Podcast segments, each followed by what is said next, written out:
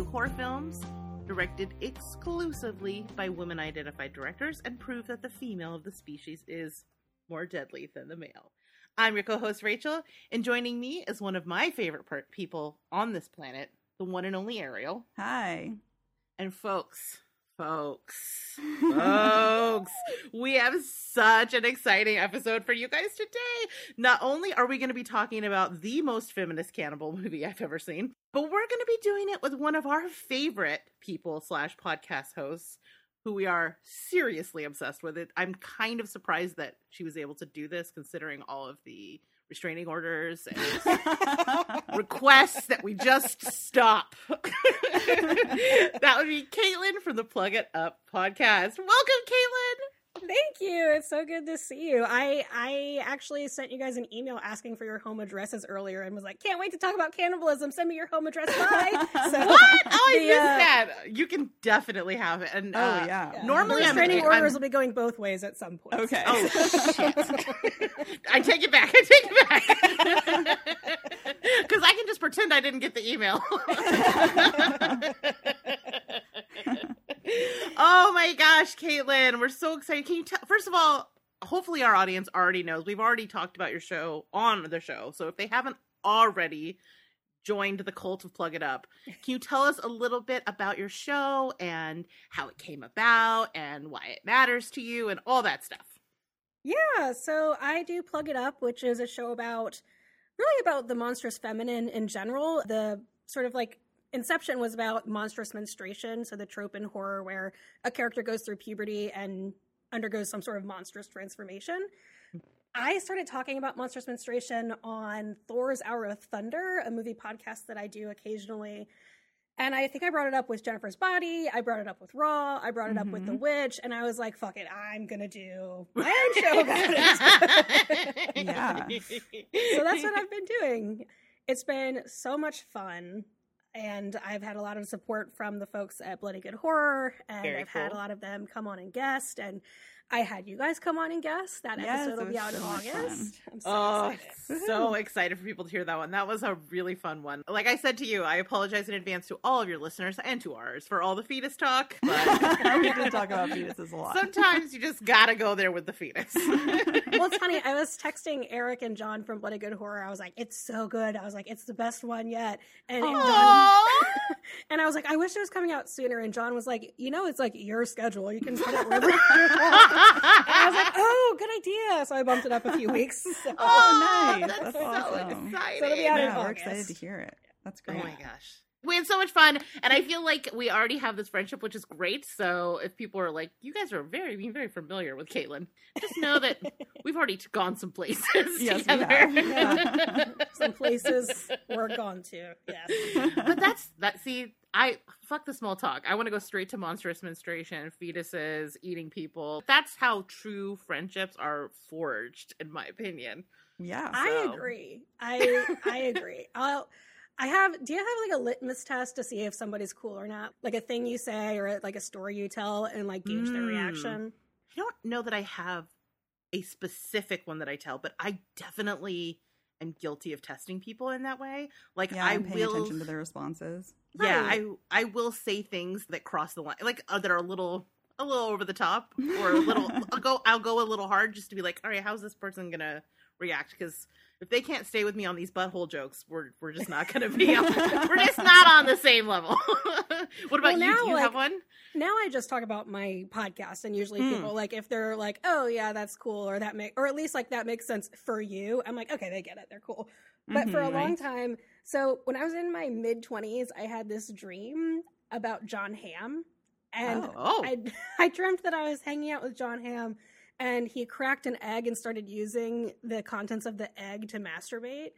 And like, I thought it was the funniest thing I'd ever thought of. And I was like, I, was like, I don't want children, but I was in my mid twenties and I was like, is this like a dumb fertility dream that I just had? Like yeah. masturbating with an egg? Like it's... could not be more on the nose for fertility.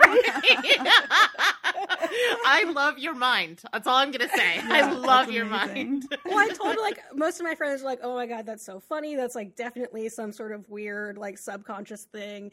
And like I had a couple people be like, "That's don't tell people that." And I was like, "Um, Oh, I'm definitely gonna tell no. people that because No, it's a good litmus that. test. Like, Yeah. if they think it's like hilarious, then yeah, we're gonna be good. And if Mhm. not, Right. I'm gonna have to watch what I say." right. Absolutely. Oh, that's so great.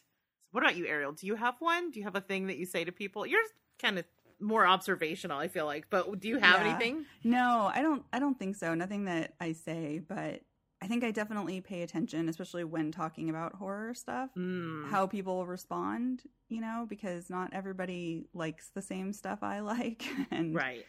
and then I'm always like, well, now I got to not talk about the really weird things, you know. yeah, you just have to like measure yourself. yeah, a little bit exactly. more, yeah. Exactly. Yeah. But yeah, I mostly just pay attention to what other people are saying, especially when I first meet people, because I'm not a super outgoing person that way. I know that's weird because I'm doing a podcast with you guys, but hmm yeah. Well, I'm thinking about when we first met each other. You were Mhm. definitely, I think you were definitely very quiet, and I just sort of glommed onto you and made you my friend. I think you had said like a couple of funny, smart things in our newspaper meetings, and I beelined for you. And like, when we went to LA, I was just like, "You're my best friend now," and you really kind of didn't have a choice. So sorry. it was great. It was great. Fifteen years later, you're still here. I love it. Awesome. Okay, so now, Caitlin, we gave you a little bit of the backstory with what's going going on with Ariel and the neighborhood of madness, and of course, her secret, you know, deep dish admirer. So, Ariel, I'm dying to know. Last time we left off, there was some talk of leaving a note. Mm-hmm. Yes, where, there where? was. Okay, give us the lowdown. What's going on? What's happening? Okay, so two things we did on the last episode. One, you said to think about and try to manifest another White Claw Yes, into the universe and see Yes. if that comes back to me. and, And the second thing was to leave a note. okay. I left the note and nothing happened, but the note did disappear. So Okay. I don't know if somebody took it and maybe somebody will respond one of these days. I'm not sure. Are you comfortable sharing like a little bit of the contents of what you wrote? I basically wrote exactly what Rachel told me in the last episode, which was my name and thank you and like please come contact me so I can say hello in person. Uh huh. Uh huh. but Uh-huh. nobody's knocked on my door or left me their phone number. So I don't know what that says, but I think I may have cursed myself with the manifestation part of it. Oh no! Oh no! I think the universe thinks I got greedy because I have had the absolute worst, weirdest luck in the last week.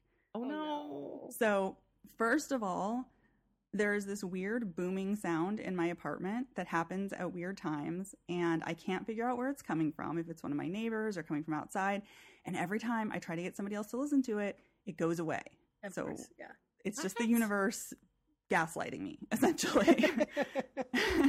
Your neighbor literally has a boom boom room now. Is that what you're telling me? oh, God. Okay, so then I've lost power twice, okay. and then my apartment flooded.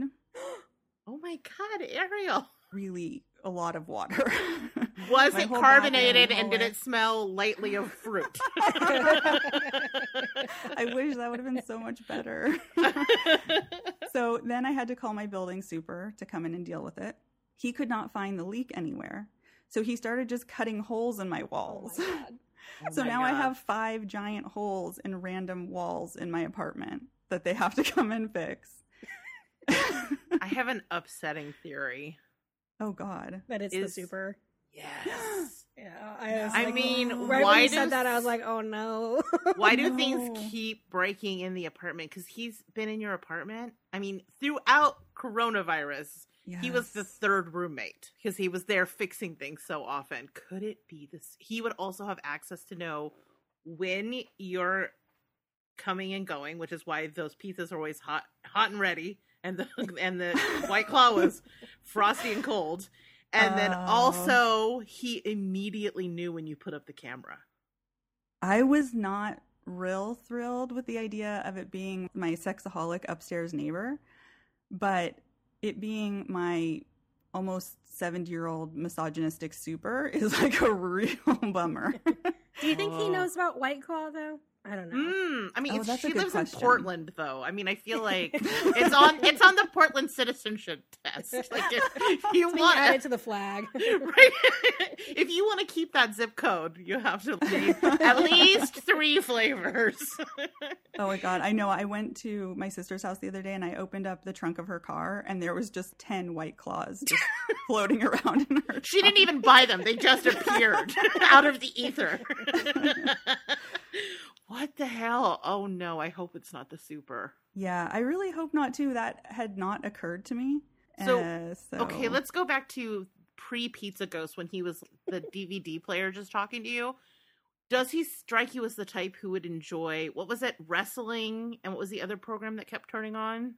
Wrestling Mm, and I can't I think it was an action movie. mm, it was an '80s action movie. That's yeah, right. yeah, it was. I feel like that's probably pretty right on. Evidence is building. I I mean, really don't like this. I want the ghost back. Can I have the ghost? The, the booms make me think ghost. So like Yeah. we have to include that evidence too. You know. Yeah, If that's true. These booms are like when you said that, I was like, like mouth agape. Like that's that scared me. Yeah, Supernaturally, that scared me. Good. I like that. I didn't when we first talked about a ghost, but that seems like the better option at this point. At this point, I mean- yeah. it seems like a harmless ghost. yeah, it's Whereas not trying to super pull me off my bed or yank my hair or something. Well, Very don't put that into the universe. so okay i think maybe the next step is i you need to get some sort of device that can sweep for surveillance this is really taking a turn and i'm sorry but i'm i'm a little Mm. concerned that I'm living the rental in real time. yeah maybe oh my god! Oh my god! I just thought he just replaced my shower head. Isn't that where the camera is in the rental? Now I gotta go. Check. you cannot Oh see God. me ariel but the reason i was quiet was because i was in the process of lifting my jaw off the ground because oh no yes check your shower head oh dear oh dear. does he have a tendency to show up at particular times that would be you were no, working they're not out or allowed something to. They're not allowed to just come in, you know. But he, once I say there's a problem, he won't stop coming back to check on it for a while. Mm. Which is usually the sign like of a, a good landlord. You yeah, know, like yeah, thorough. That's, you know, that's kind of what I up. thought. Yeah. I mean, I'm hoping that we're going to find nothing on this surveillance sweep. I genuinely am. I want to go back to this being a romantic yeah. neighbor who Yes. is loving you from afar and is like, girl, you need some pasta in your life. You know what I mean? That's that is That's what I so want much more for you. And they were yeah. like, "Hey, do you drive a PT Cruiser? You should." if you get keys on your porch, that can be something totally different. Can you can you put a sticker in your door that's like I break for PT Cruisers and see if like maybe that I get initiated into the cult. Yeah. well, I'm thinking maybe it would give them a permission structure to be like, Ah. I can make this person is on my level. It's kind of like we are talking about people. You test people to find out if they're on your level. Uh-huh. That could be that for you. Okay. Or if you I- get scared, just like ramp up the stakes and be like, say something just that would horrify them. I'm trying to think of what Oh, that could yeah. be, but like. I Oh, we're if gonna they're talk about actually cannibalism listening? soon, Yeah. so or like you know, leave a note that indicates that you are a degree more unpredictable than they are. Oh. Yeah, maybe I can freak them out somehow. Right. Yeah. See, Caitlin, I like the way you're. yeah. How can we freak him out? That's not an idea I would have come up with. That's awesome. You could be like, women deserve an education. With this guy, that'd probably work. right? That's what I'm thinking. I wonder. Yeah. Okay. Well, I mean, I think we need to research surveillance tools or bug sweepers, right? Because we need to we need to know that we gotta check all the nooks, all the crayons. Make sure the five holes in the wall. That's what I'm saying. I mean, that feels like an easy way to sneak in an installation. So Hmm. Eyes on the prize, my friend. Okay. All right. I'm really, I'm really sorry this went this way. Thank you. R.I.P. Your peace of mind. Uh, I'll let you know how it goes. Thank you. All right, well, let's talk about a lighter subject. Let's Yeah. talk about Raw. Yeah. now, Caitlin, as our guest, you got to pick the movie this time. What made you decide to select Raw? I love this movie. I it's been one of my favorites, like probably top ten, maybe top five movies ever. oh for me. wow. Oh, Uh-huh. wow. Yeah, I've just every chance I get where someone like lets me choose the topic or you know hasn't seen it, I bring it Mhm. forward and it's it doesn't perfectly fit with monstrous menstruation, but I will say that you know, we, we don't get period stuff per se in this, and without spoiling anything, we do see quite the character arc in our Yeah. main character here. Like she goes from Yes. pretty naive and young, and we can get into what that looks like. And by the end, she has developed into a person with her own tastes, preferences, and desires. And so Mhm. I like to see that. It kind of fits in, you know, with the things I like in a movie. And I also love the taboo of cannibalism. Like, I just, I love cannibal movies. I don't know what that says about me, but I just. I have a lot to say about hunger in general later Yeah. on, but yeah, I'm. It's just one that I always want to get into. Had you guys seen this before? I've seen it once before. Ariel, how about I had never seen it. Nice. Yeah, Nice. yeah. So this was a first watch for me, and I'm excited to talk about it. I feel like this you need two watches to fully digest that. yeah, I, I, I, swear this is not on do that. purpose. It's going to happen a lot tonight. but I stand by what I said. I said what I said. oh, that's awesome. I'm really excited to get to hear you talk about it because this is a movie and that I definitely the first time I watched it, I found it to be a little impenetrable Mm. and we'll get into maybe why that was and how that has a lot more to do with me than it does the movie. but I'm glad that I got to see it a second time because I feel like this time I engaged in a totally different way with it. oh, that's great. But I but I still am processing because I do feel like this is a movie that percolates. Whatever could you mean? I know, right? and but I I want to hear you talk about it in some as someone who has been through that process and has done some processing with it. I, I'm really excited to hear you talk about it because I feel a little adrift, and I'm like, guide me to the land, my friend. Um, All right, before we go any further, though, really quickly, Ariel, what is our spoiler policy here on the More Deadly show, just in case people are tuning in for the first time because they are also Caitlin fangirls. yeah. And so for so first, I'm going to tell you a little bit about the director and the movie, and then we're going to give you a short spoiler-free review and let you know whether you should check this one out. And then we'll get into our spoiler review, and at that point, everything's on the table. We're going to talk about all aspects of the movie. So if that would bother you, go watch it and then come back and finish listening. This thing has a banger of an ending, so Sure you don't want to spoil that for yourself. Yeah. Definitely save it if you're like, oh, this sounds like something I would like, and you don't want to.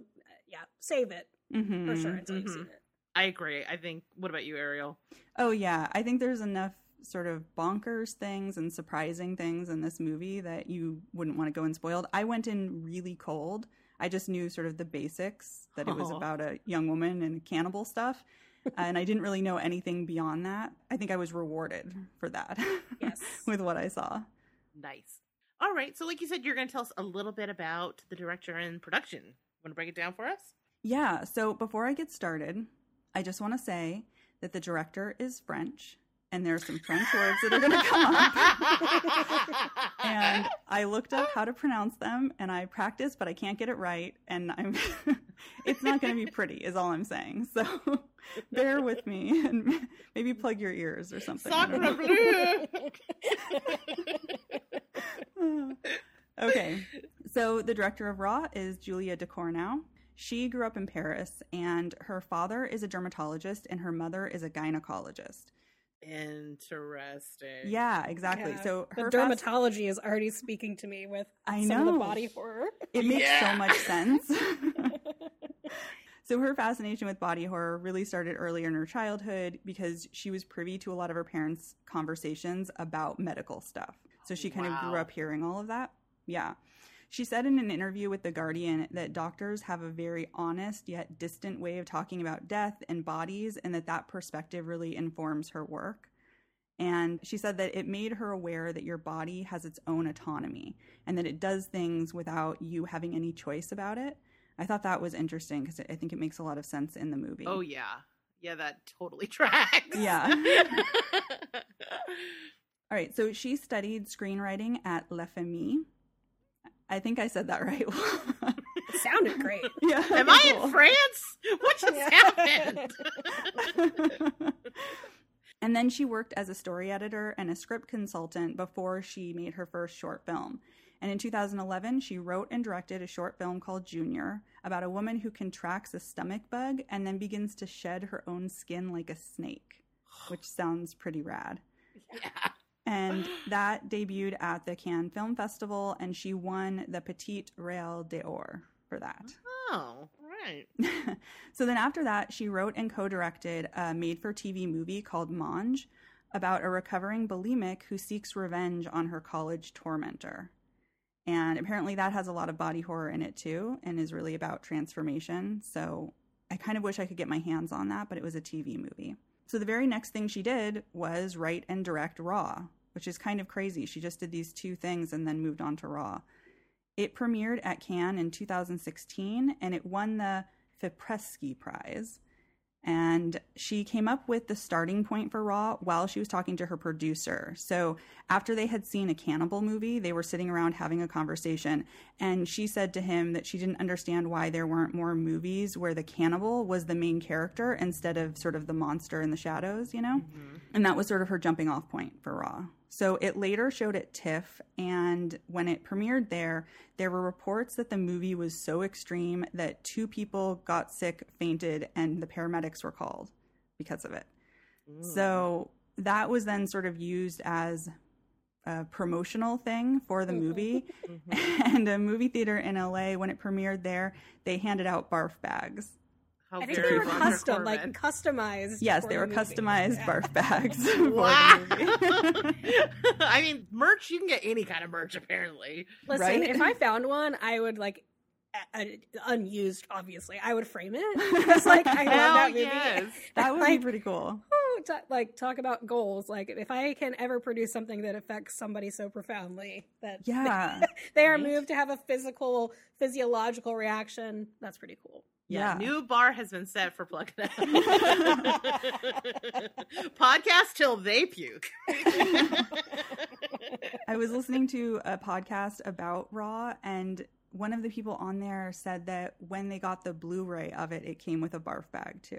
what? Yeah. Okay, you know what? There's That's got to be a lot of these in circulation. There, uh, there must be some Yeah, we get on aftermarket for these. Yes. All right. If we have to start a freaking GoFundMe, Caitlin, you will get one of these raw gar bags. If it is, this is the hill I die on. Okay. Oh, jeez. That's so cool.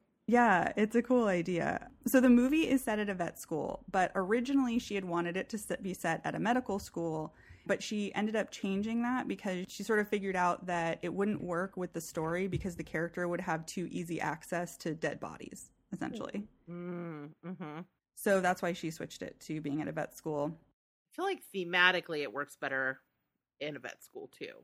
Yeah, You know what I mean? When there's sort of the animalistic stuff that Mhm. to. Yes. Mhm. yeah, very true. Although I'm a little better with cutting into dead bodies than I'm in Uh, animals. so to we'll get be to fair, later, to but- be, okay, touche.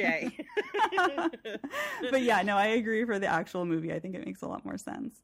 So all of her films have a lot of body horror in them. And like I said before, she attributes a lot of that to her parents, but also with watching Cronenberg films, which I think makes sense. And a lot of people who are into body horror and directors who do that, you know, cite him as being an inspiration. That'll do it. Yep. Yeah. so in interviews, she talked about how body horror can really express visually what's going on inside the character, that body transformation and illness can talk for the character before they have to say anything. And I think this movie, I think this movie does it a lot. She talked about it w- in regards to the rash that happens to one of the characters. Yep. Mhm. That's Yeah. what I was thinking about. Mhm. that rash. Ooh. The rash, or even the waxing scene. Yeah. Uh-huh. There's an eyeball scene. I mean, there's yeah, we can get Yes. Into. I, I have do- we things were on about the- that eyeball scene. there was some di- there was some discussion on the Discord, and Ariel just out of nowhere was just like, "And now we're licking an eyeball." I was like, "Bon appetit." So she said that she always tries to be really honest in her exploration of the human condition. In that same Guardian interview that I referenced earlier, she said of Raw, I could have made a gore fest with this film, but no, I wanted the audience to feel for her and to understand that it's actually being very human to be like this. So she also wanted Raw, on top of it being this body horror exploration about cannibalism, she also wanted it to be a coming of age story. So all of the films that she have made have been about body horror and a metamorphosis of some kind. And in Raw, that metamorphosis and change is really about the young woman going from being, like Caitlin was saying, sort of a naive kid to a young woman who has a sexual awakening while she's away at college. Okay, so one of the things that I really love about this director is her interviews are fantastic. So when she was out talking about Raw, she did a ton of interviews in different newspapers and stuff, and she also did a lot that you can find on YouTube. And she is so blunt and so honest, and she swears and is like just really real. And I just, I really, really appreciate the things that she had to say. She seems super smart and very feminist, and yeah. So she said to the British Film Institute that for me, sexuality is in the body, and you should certainly not be a victim. It's not something that you go through, it's something that you are active in, and it's perfectly okay. Your main aim should be to climax, because if it's not your main aim, you're never going to climax. So that's what I wanted to show you a sexuality that is not apologetic, shameless, in the body, in the now, and aiming at climax. my God. Crush activate. Right? I got uh, I've got notes on that as well. so she also said that she really hates the way women's bodies are portrayed in the media, that they're always objectified and diminished. But with Raw, she really wanted to show bodies as being sort of just natural, trivial, funny, and grotesque, Mhm. and just sort of as they are and not kind of dressed up in this lustful way. Yeah. So the other thing that I thought was really cool about her is that she's not one of those directors that's just behind the camera. She really gets involved with the actors and with even the extras. So one of the things that really bothers her about movies is dance scenes and club scenes. She says that anytime somebody's doesn't look like they're dancing to the actual music or it's not sort of sweaty and grimy, it takes her out of the movie. So she wanted to make sure that her party scenes had all of those elements and Mm. she wanted a really crowded party. So they hired about 300 extras to do this. Wow. Wow. Yeah. And she decided to teach them how she wanted them to dance. so in that interview, she said, I don't want to see people dancing like they have a stick stuck somewhere I'm not going to say. I want real dancing like everyone is here to fuck, basically. So I danced in front of my 300 extras. She's Oh, awesome, she's right? So cool. I know. Wow, and it paid off because those those I mean they're not really clubs because it's in the school. Yeah. But those club like scenes, they were Felt like a real. combination of exactly what I remember Mhm. back pre COVID days when we used to be able to be near people. The sweat is correct, but then also it has this sort of grotesque, almost society shunting aspect Mhm. to it. very, Caitlin. very true. Hundred percent. Caitlin, I love you for laughing at that. You are my people. Didn't think we were gonna get shunting, but I'm glad. that Welcome to the more deadly cast. but yeah, that all really worked for me, and so kudos to her for putting in the effort. Yeah. So Raw came out in 2016, and since then, she's done a couple of other really cool things. She directed two episodes of the second season of Servant, which is M Night Shyamalan's Oh, TV that's show for. Apple TV Plus. hmm Have you seen that, Caitlin? I have not. Oh, you should watch it.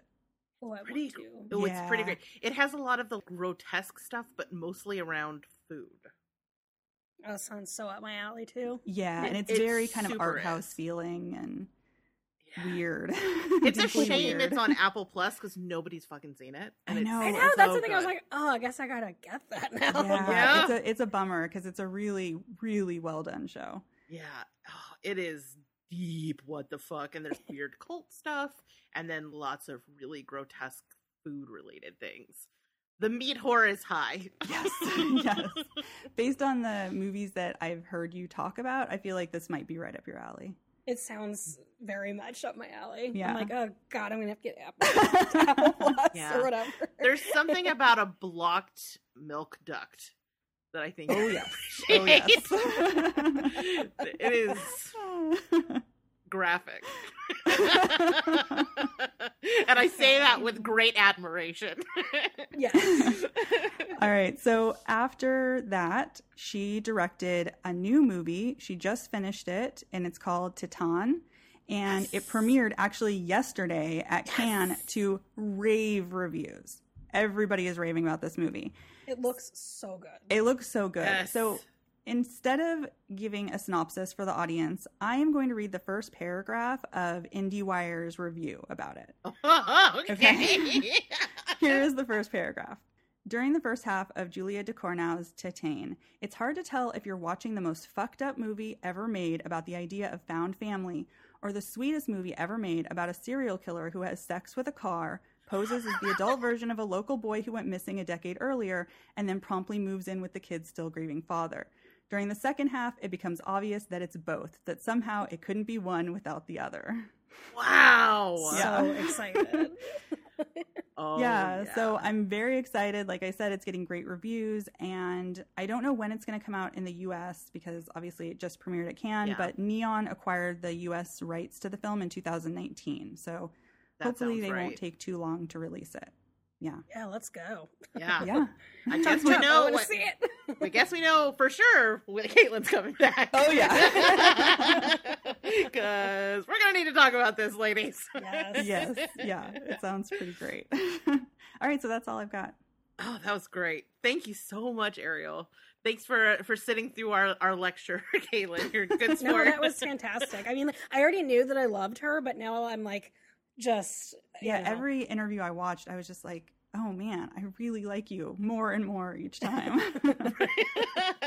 Yeah, I mean, that's kind of a thing we've discovered doing this podcast is just we have become fangirls for women directors, like in general, because they're so tenacious yeah. and they're so fucking punk rock and cool. yeah.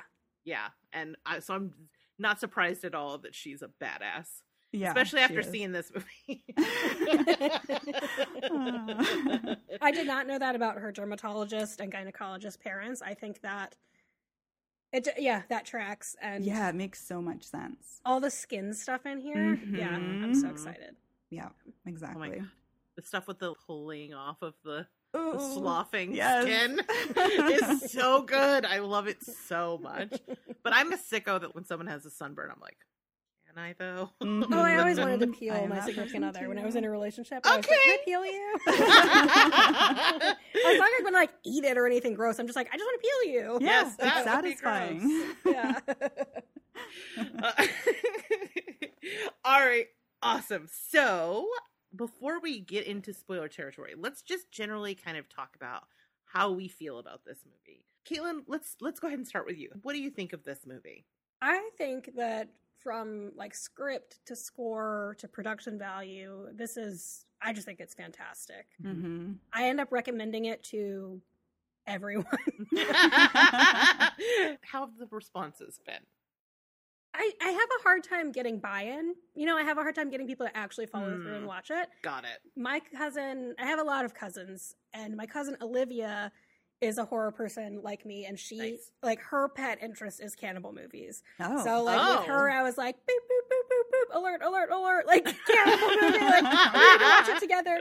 And she loved it. So like that was my big get. I was like, if if she likes it, then I know we're golden. And she Mhm. loved it. So oh, that's awesome. yeah, it's been like getting to bond with her over it. I wish more people would take me up on my offer. I'm always like, I'll give you my login because I bought it on Prime years ago, like when it was first available to purchase. Uh-huh. Um, so I just, I always want people to watch this because the body horror is really good. Yeah. The taboo stuff is really good. Yeah. There's a lot that I feel in terms of like appetite and hunger and expressions of hunger hmm and the whole coming of age stuff. It's very much up my alley. So Mhm. I, I love it. And I think that they just get everything right for the most part. Yeah. Yeah. I was thinking about how I don't know if you this is probably this is probably something you can relate to if you haven't personally experienced it is that I'm so dead inside from years and years of watching nothing but horror movies that I recommend I blind recommend movies to people all the time and then they're like what the fuck and I'm like oh really was that scary oh was that gross was that violent oh oh I, yeah I guess it would be oh you're not a husk I forgot sorry Yes, I So have was- made that mistake as well. so I, I was wondering if Raw was that movie for you. It, you know, yeah, I. It's funny that you say that. Have you seen Lizzie, the Lizzie Borden movie that's on Yeah. Shudder? yeah. Mm-hmm. I have a friend who likes true crime but is not into horror, and I was like, "Oh my gosh, like you would love it." It's like you know Lizzie Borden, the true Yeah. crime thing. I was like, "It's amazing." Here's my Shudder login, like just constantly like to watch. things. Allegedly. allegedly, yeah. Shudder sponsor the podcast. Um, I and I sent her the trailer, and she was like, "I don't know, that looks scary," and I was like, "No, it doesn't. Like it's Right. like Yeah. like I was like, this might as well be a documentary. Like, Yeah. it's fine. I- oh, see, yeah. Yeah, Yeah, because when you said that, I was like, oh, that's safe. Again. yeah, I'm, very safe. I would have thought Yeah. so too. Yeah. I'm trying to even think, was it scary? I remember it being pretty sexy, but It's very sexy. It's intense, but it's like with Raw. This is one that would maybe give me a little pause depending on the person, just because some people really can't handle body horror. yeah. But in general, across the board as a policy, it's like, yeah, you guys should watch this. I mean, how are they going to get tough if they don't start somewhere? Right. Right, yeah. right? Like, that's Suck it not- up, people. You'll be fine. you might dream about Jon Hamm masturbating with an egg, but it'll be fine. It'll be yeah, and then it'll, we'll all be on the same page. awesome. How about you, Ariel? What did you think of Raw? So, like I said, this was a first watch for me, and really the only thing I knew about it was the cannibalism part and the fact that Rachel had told me years ago that it had a lot of animal violence and that it was pretty extreme. And so that always made me nervous to watch it because I wasn't necessarily here I already feel called of out. I already feel called out. Here we go. Here we go. I feel very attacked. but I am really glad that you wanted to do this one because I ended up really liking this movie. I think that there are elements of it that are still kind of working their way through my brain.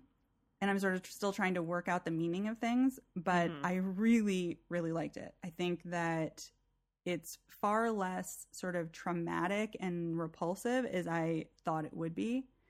And I know that there's a lot of body horror in it, but I didn't feel gross after watching it. Do you know what I mean? Mhm, Where some movies just mhm. make you kind of go like, ugh. Yeah. It didn't have that part for me. I thought that the body horror stuff in it was great and gross and fun. And I really liked that this movie is so kind of unapologetically female, you know? Mhm. Yes. and yes. it doesn't shy away from sort of the awkward and ugly parts of that coming of age story. I think that the acting is phenomenal and I love the chemistry between her and her sister and we'll get into that I'm sure. Oh yeah.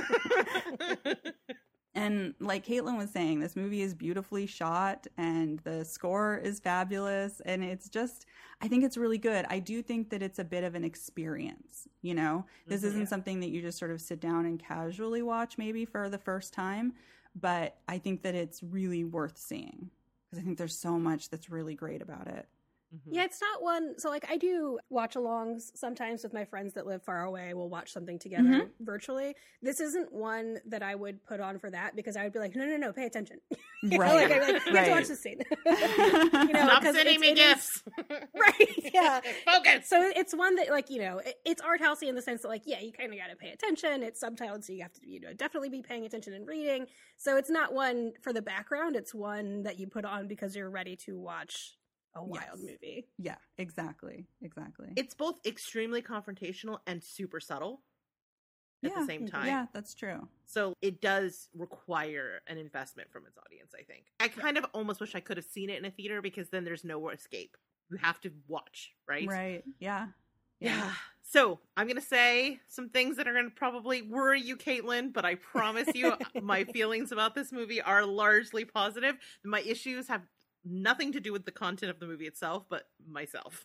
Okay. Okay. Very fair. So my feelings are complicated because it pits two very powerful sides of myself against one another.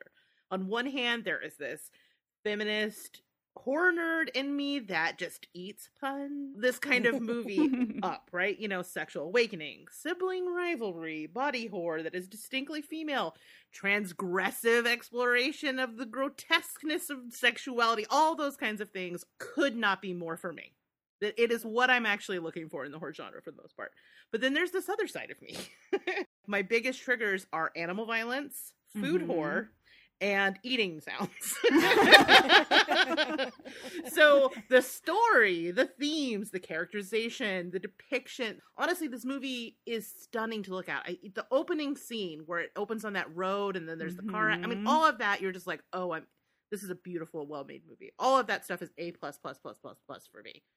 But at the same time, the experience of watching it is it's a little unpleasant because yeah. that has to do with me. So why I'm even bringing this up because I don't actually think that it, it it ultimately really matters because that is a personal preference as opposed to actual critique of a film. But the first time I watched this, because of those things, I was so completely rattled that I was unable to engage with this uh, in any way other than just sort of like literally as the plot was playing out in the film.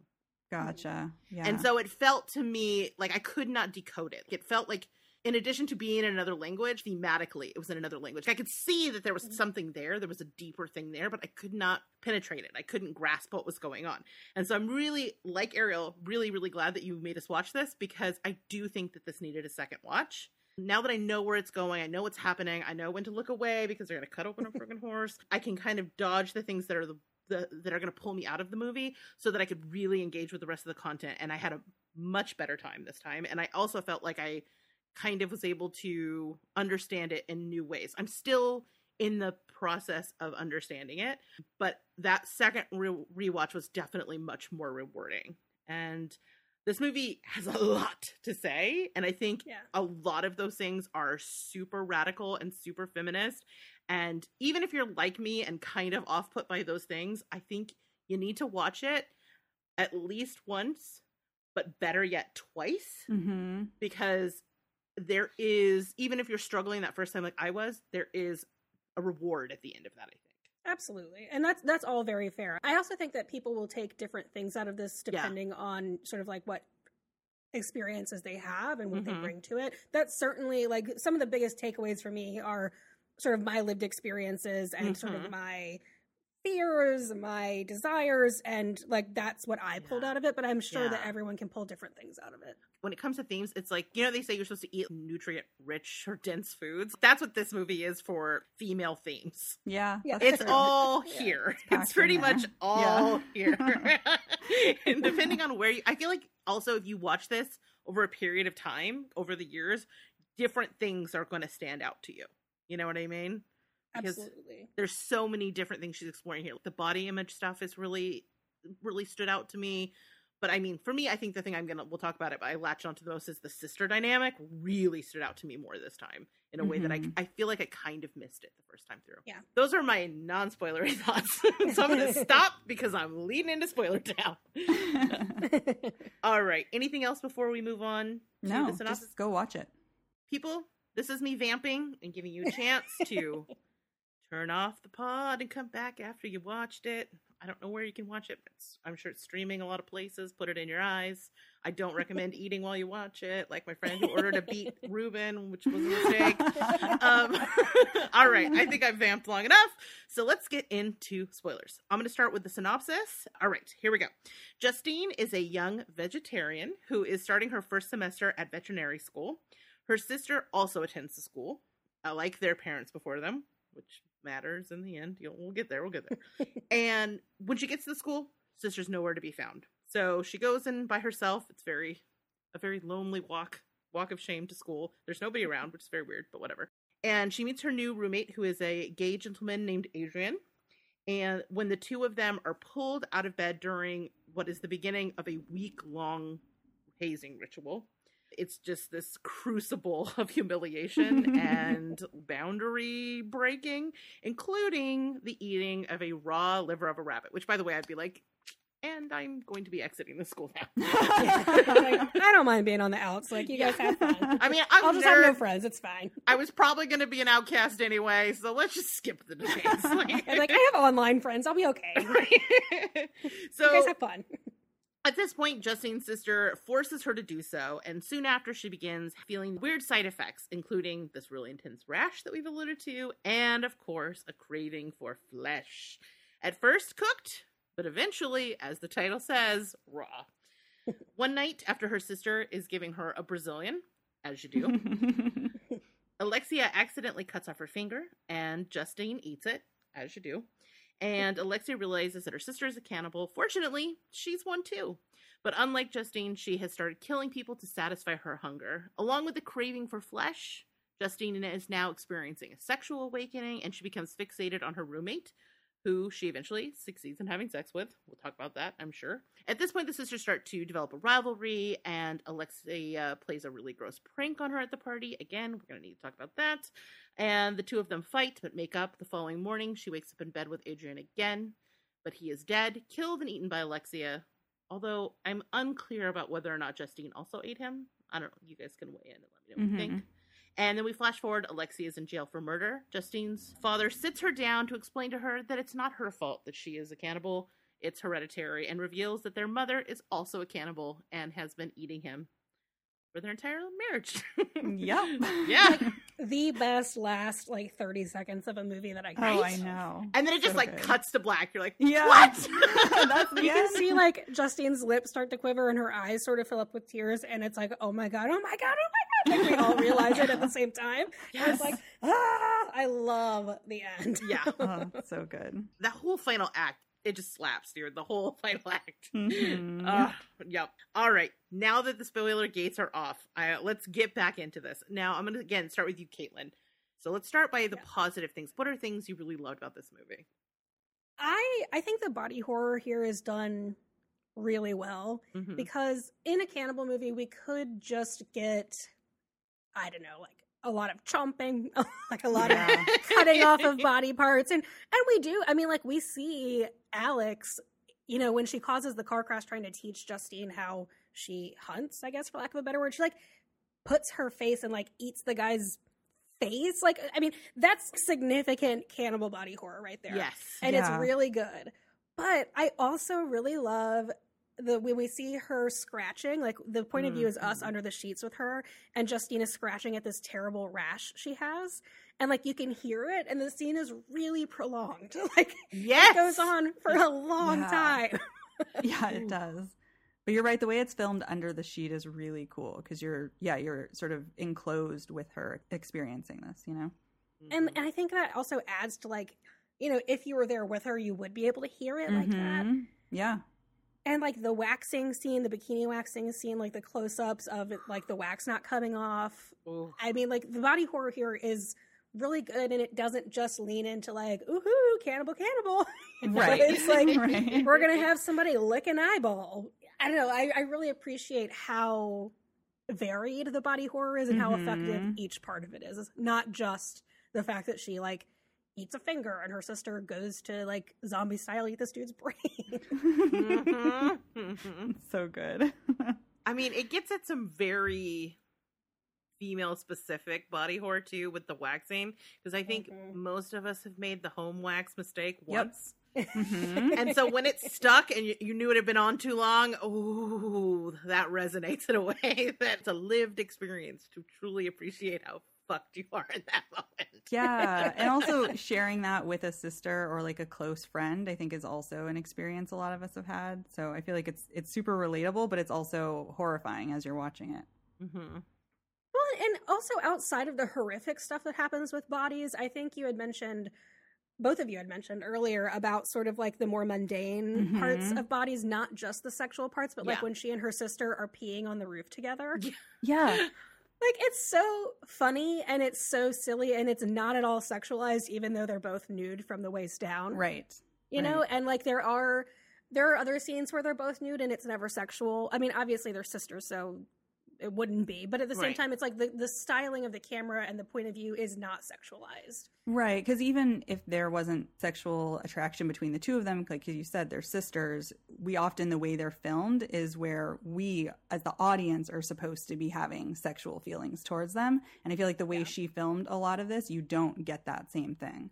The only time we really get it is when we're watching the roommate Adrian play soccer, and it's very Yeah. like Yes. I don't know if like the term female gaze. Some people some some people like it, some people don't. But Mhm. we get the distinct impression that like Justine is watching Adrian play soccer, like eyes lingering on his shirtless torso, Right. on his crotch area. Like the one place we do get this sort of like sexualized styling from the camera is on a man, and Mhm. it's it's just you know nice to see that sort of swap that we don't usually get. Yeah, Yeah. definitely. I would say when we have the nudity on during the peeing scene is probably where we see both sisters at their most sort of innocent in a way. Mm-hmm. There's something very like a childlike joy to that scene or a silliness that kind of eliminates that kind of sexual aspect to it. And it's also I feel like such an important piece of the sister relationship, right? Because everything we else we see is pretty adversarial or it's very much one sister desiring the attention of the other and the other one kind of in a kind of horizontal hostility way giving her that attention whether it's like dragging her through a party or Yeah. having her try on clothes. There's still this underlying hostility always between them. Like you're gonna stretch out my shoes. I mean is Right. it to- is it not like a sister relationship? I mean as someone with a sister i can say it's probably pretty accurate. But at the same time, that scene is where you kind of actually get to see the stripped down love of that the sisters two sisters share. The only other time we see that is at the very end through glass. Mm, and Right. yeah. and and it's interesting True. that that's also the the scene where we have you know the most nudity happening. Well, I, I just really love that. And, and even at the end of the scene where they're peeing together and they're laughing, I think it ends with Justine saying, like, can I stay at your place tonight? I don't feel well. And it's like, that's the one of the more tender mo- moments that they have together where they are sort of, you know, looking after one another. We see them looking after one another later after they brutally fight one another. But, yeah. like, you know, this is, scene. Yeah, one of like the few tender sister moments. And I really appreciated that. Yeah, because I think the cool thing about it is you do get a sense of that love between them, but there's also this deep underlying competition and, like Rachel was Yes. saying, hostility. That even though we see some scenes where they're sort of bonding and feeling love towards each other, there's also the animalistic fight scene where they just really go after So each other. Or that scene of the older sister just being super cruel by filming her while she's drunk in that morgue, you know, Mhm. in front of other people. Yeah. So I think it does a good job of showing sort of all the layers of that type of relationship. I have two sisters, but we're pretty far apart in age, so I didn't have that same kind of competitiveness. But I, but some of it did resonate where you're trying to get the attention of an older sister that is Mhm. more experienced and cooler than you. I definitely felt that deeply. You know, oh yeah. yeah, Well, and Justine is, you know, she's this like prodigy. You know, I think they Mhm. make a couple of references Mhm. that she might have skipped grades, that she's young to be there, that she's really smart. I mean, Alex even says like, "You're the favorite, you're the smart one, whatever." So like the competition is there, Yes. even though they are, you know, maybe significantly.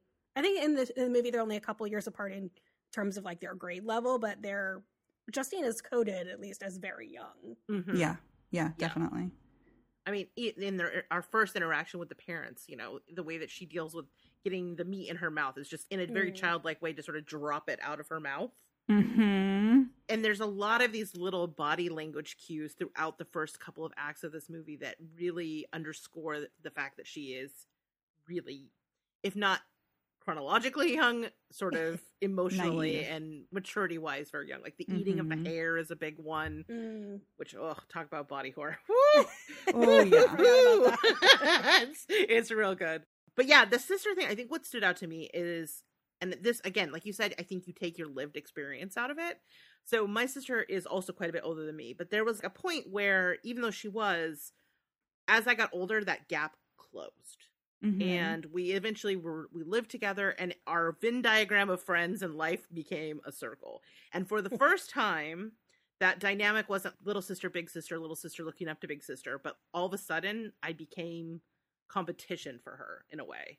Gotcha. And Yeah. yeah. yeah, yeah. And so that dynamic changed. It became one sided, competitive. And so seeing that play out on screen it just really struck me how kind of accurate it was and how there's that love but also the tension of seeing someone as a rival and to see it sort of just one of the themes thrown into the mix of so many but still she nails it i think is is really impressive Yeah, yeah, because you do really feel Justine looking up to her older sister and her Mhm. older sister resenting her, you know? Yeah.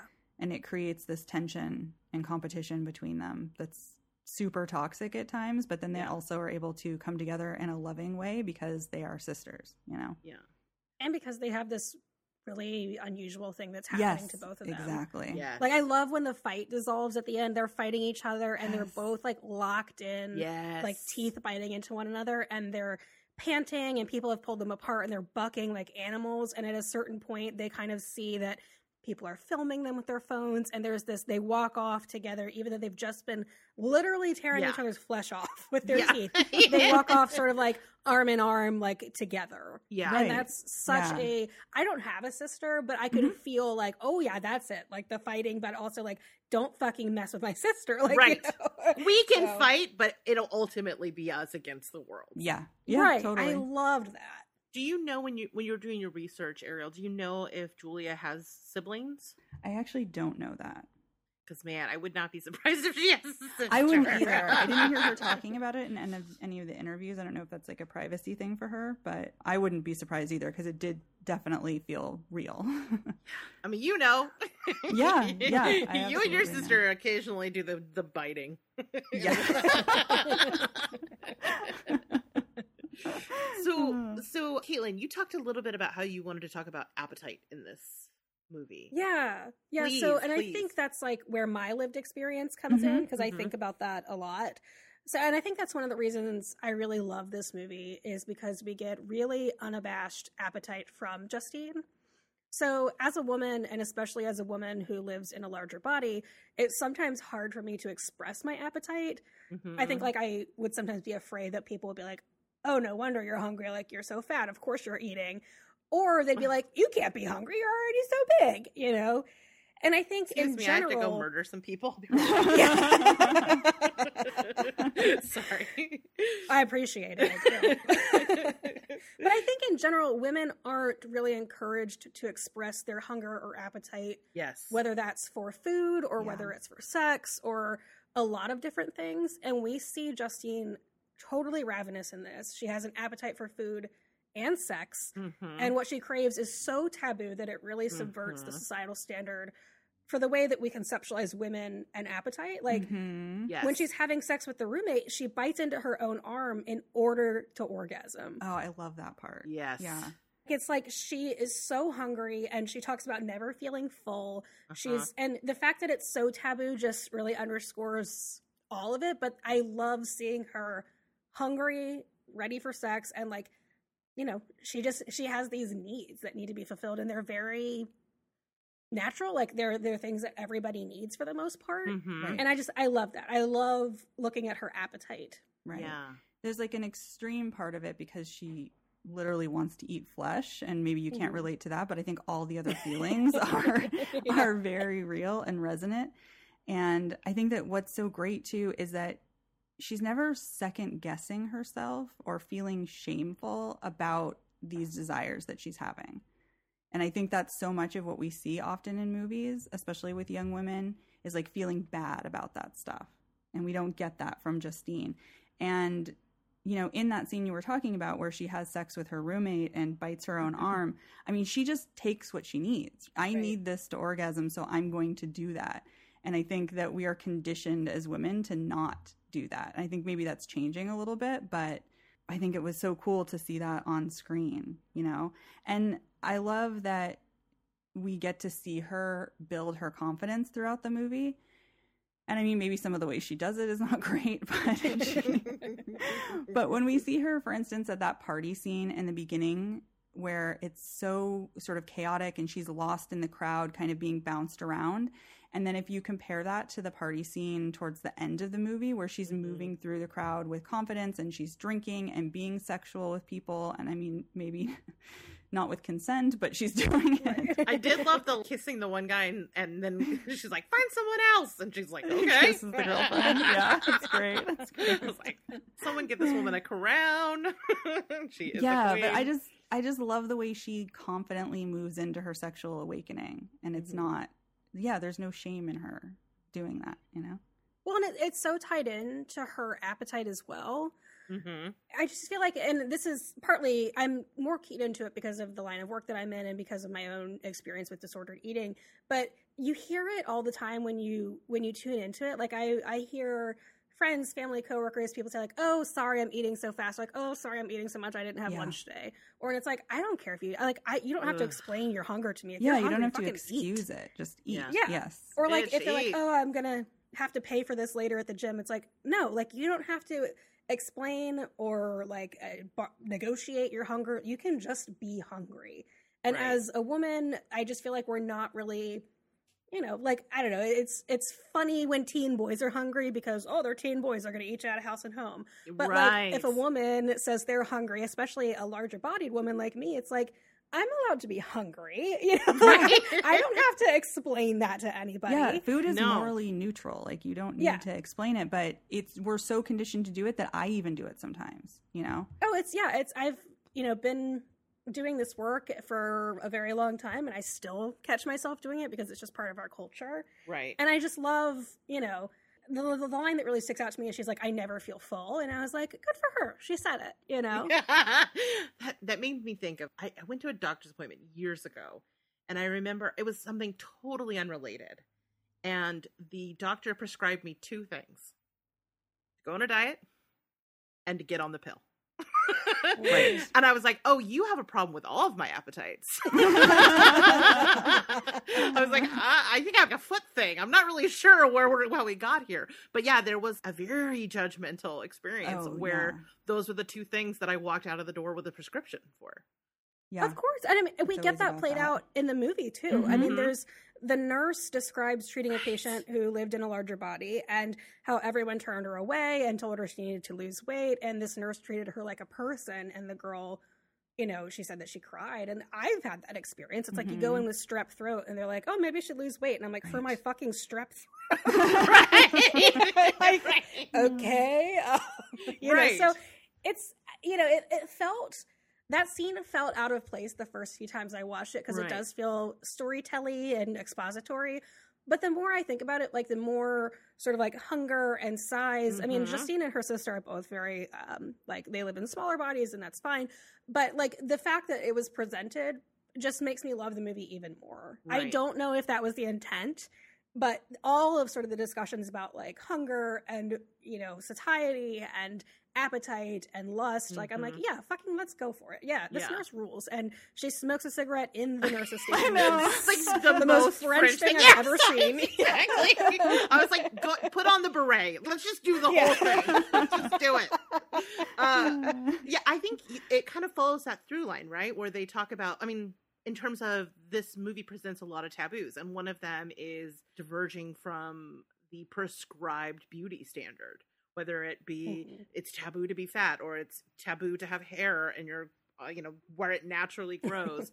and there's we see that with the girl who is kind of self-congratulatory after she tells gives her advice for how to throw up better Yes. Um, Oh, God, I yes. Forgot about that. and her you know and sort of there's the the weird aggressive aggressive passive comments about her being anorexic when she tries on a dress and it fits well right and so i think in a movie that's largely about taboos i think we're being presented with another way that this movie is kind of giving the middle finger to the taboo of breaking the beauty standard. And it, i think you're right it's also about appetite. I had not made that connection but i think you're absolutely correct. Those things are so linked. Ah see this is why i need you caitlin. We're having Well, said, like- breakthroughs. And that's something that I bring just from my experience and from you know being in relationships where I feel like I couldn't express my hunger without Mhm. getting maybe chastised or like a look, and it's like you know a lot of that is my own shit for sure. But I also think that that's probably when I think about a feminist director like Ducournau, like yeah, I mean she probably wants us to bring that our own stuff to it and from it. right Yeah, absolutely. So pervasive, even in France. There's no escape. There's no escape from this bullshit. Maybe this is the beginning of the escape hatch, right? We're just naming it. And if we Yeah. can collectively get on board with this is some bullshit, you know, maybe right. that's how we move the needle a little bit. Oh, this movie, this movie, this movie. so for me, one of the other things that I really kind of latched onto this was kind of through a queerness perspective, right? That she has these desires, and in some ways they're extremely natural, but in other ways they're quote unquote unnatural, right? And so I think going to college and discovering yourself and discovering your sexuality, you could view some of this unnatural desire being around discovering your queerness in college and discovering perhaps that you have what some people would be considered to be a taboo desire and learning to embrace that and I found myself partly because of the Adrian character and how I think he kind of I mean he declares himself to be a gay man but he has sex with her and then he's really upset about it and so. I mm-hmm. think some of that is about him also working out his shit. Like he's like, I'm in college, I can I can totally embrace this side of me and to maybe have parts of himself that are still they're not, you know, a seven on the Kinsey scale or whatever the top number is, a twenty five. I don't know. The Kinsey scale. Like but just, so he is having some internal struggles, but because we're not viewing the story through his perspective for the most part, we kind of have to context clue it a little bit. So, Caitlin, what I do for a living is I write for The Advocate, and so everything is through a queer lens for me. That's what I do nine to five. So to me, this movie kind of I felt like a queer audience could also sort of see some of themselves in this when they watch this. Absolutely. And I, I love talking about the roommate here because I Yes. feel like he has such an interesting role and he's yeah, I I, I like I love watching him play soccer. I love Yes. the soccer scene. I love when he blows up at her because the sisters are both kind of competitive with him. Yeah, he's like, yeah. Knowing that tree. that's not really his shtick. quit Right. Wrong. Yeah. like I, I also love you know he he's comforting justine after you know an incident and he's you know puts on porn and starts masturbating and then she comes back out in the Mhm. towel and he shuts it and then they start having sex and it's like there's so many avenues here Yeah. it's great Mhm. Mhm. Yeah. I also really just loved that the story is largely just focused on the two women, the two Mhm. main characters, and doesn't care that much about the men in the story. Mhm. I mean, we get to true. know, yeah, we get to know Adrian a little bit, but mostly he's there to sort of facilitate the story and the character development of Justine, right? Yeah. And we don't, like you were saying, we don't get his perspective through any of the movie. And I think that's really cool because so often we have movies that are focused on men and the girlfriend or the roommate or whatever are just Mhm. this sort of side character who you don't really know and are just there again for the story and plot and everything. So I think it was cool to have that flipped, you know? Yeah. And like you were saying, the soccer scene, it's the same thing where we're looking at the man in a lustful way with the camera and we're not doing that with the women. Yeah. Yeah I mean, it's fine. We can objectify dudes once in a while. It'll be okay. Right, right. They'll be fine. It's not going to topple, topple the patriarchy all on its own if we do one zoom in here and there. Everybody going to be Yeah. okay.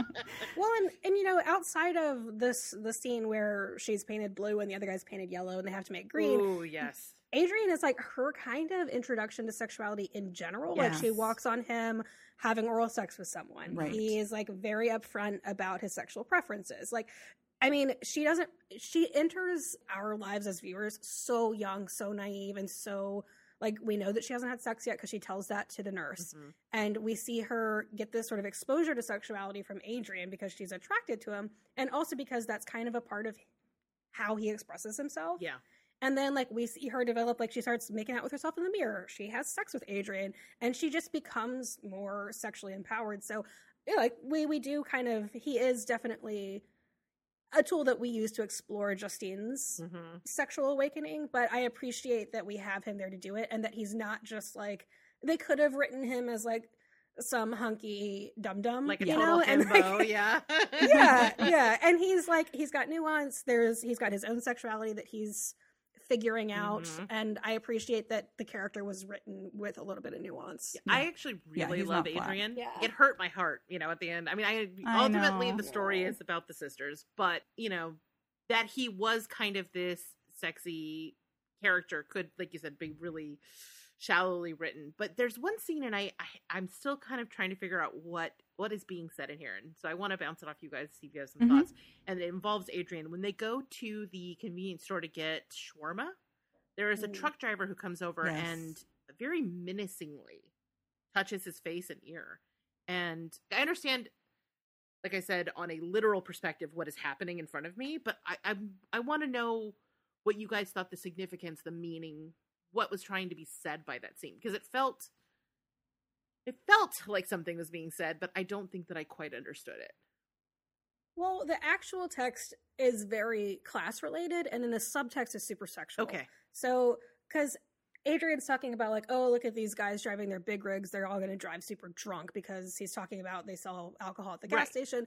And that's one of the first things that this, like, predator dude says when he comes up. It's like, oh, yeah, here I go drinking behind my wheel or whatever, like that. Like, so, because he, he overhears Adrian say that and makes that comment. And then he also says, like, you know, you're lucky to be at school. It's a good place. You should value it. So, like, there's this, like, tinge of, like oh you're in a very privileged place and you're judging us for you know what we do on our downtime or something like that but the the threat is so sexualized and Yeah, uncomfortable It's intense. That's that's Mhm. where I my confusion comes from. same Okay. All right. Yeah. Well, at least I'm not alone. Ariel, Solidarity you and a- confusion. No, I mean, it made me intensely uncomfortable because Yes. it, it actually goes on for a pretty long time, or at least it felt that way when I was watching Yeah. it. Yeah. And yeah, does that scene happen before or after he has sex with Justine? Before. Before. before Yeah, it's it's when he it's after he's she tried to pocket the greasiest hamburger patty ever. Yeah, and he's like, yeah. "Nah." Mm, let's not do that. meat, let's do this properly. Yeah. You don't want weird mystery wet meat. Let's get Right, right. No, and I love that too that he's introducing her to meat, you know, and sort of Yeah. facilitating that awakening for her. Mhm. But yeah, I don't I don't really know about that scene. It's it just made me super uncomfortable and it felt a little bit out of place to me. I mean, it was the one time in the movie that I felt fear for one of the characters because Yeah. it was so. I was like, no, please, let's not go here. Please, please, please. Because I think everything else is about someone gaining power, whereas we see this dynamic where he's outside of the school, outside Mhm. of his kind of sphere, his comfort zone, right? And seeing how vulnerable he is. And see, I, I don't know what I don't know what that's trying to say, but I just know that it. yeah like- i'm not sure what our takeaway is Yeah. Well, when I watch this again in five years, I bet it will mean something. I do like, or I don't, I don't know if I would say I like, but one thing that's interesting about that scene is that Justine, whether or not she would have gotten it anyway, given her naivety, I like that, you know, this dude is being very inappropriate with Adrian and she's just like totally disaffected, like, or unaffected rather. She's just like chowing down. right. And it's like, you know, she's not afraid. She's just fucking eating. yeah. Right. And like I think the dude, the predator guy was probably a little off put that, you know, this girl isn't scared. She's just fucking eating. Like I'm trying to Mhm. be a weirdo and make them afraid. Yeah. And she's not paying me any attention. Yeah. Not in a good or bad way, but it's just like she is totally could, probably didn't even know that that dude was there. Yeah, that's an interesting way to look at it. I mean, it definitely, if you look at it in comparison to the way that Adrian is looking out for her and protecting her, and then Yeah. she is completely oblivious to when he's in distress. Yeah. Well, and I think that's one of the cool things about the movie too is that we are not presented with perfect characters. Both of the women are flawed in a lot of ways. I mean, yeah, she's not there to sort of stand up for Adrian. She also throws him under the bus in a hot second Yeah. when she's accused of cheating. And, you know, they've grown really close, but she doesn't hesitate to just throw him under the bus. I mean, it doesn't make you like her more, but I think that's kind of the point. You know, nobody's perfect. She's a flawed character. And I think that getting, like we always say, when you get more flawed and complicated women on screen, I think it enriches the movie. Oh, for sure. Yeah. For sure.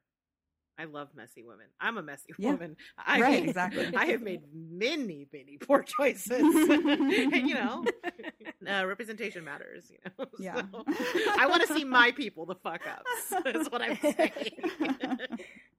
But I do like what you said. Like, we don't see her protecting him there Mm-hmm. when she probably should, Mhm. given that, you know, it just would be nice to have her reciprocate because throughout the movie, like he's guiding her and supportive of her, and Yeah. they don't know each other. They're just roommates. Like Right, they just right. met, and it I, like I I find him very. I don't know, very endearing. I think we all end up liking Adrian because Yeah, he does like he he's lets her know why people are freaked the fuck out by her. Like he, Right. he's you know encourages her like, hey, like I'm here, just eat the rabbit kidney, like for better or worse. you Yes. know? And I mean, even when the school turns on him, he still finds her and tries to show her some compassion. Yeah, Yeah. that's true. Yeah. Yeah, Poor he's a good guy. Adrian. Ugh. I know. I know. Brutal. That scene Brutal. though, where she finds him dead, is really, really good. Yeah. So good. yeah, and and that's one of the things that I think I wasn't expecting with this movie is that there is some subtlety to it. I know that we see his leg, you know, eaten and her sister just dripping in blood, but you don't see the action, you Right. know?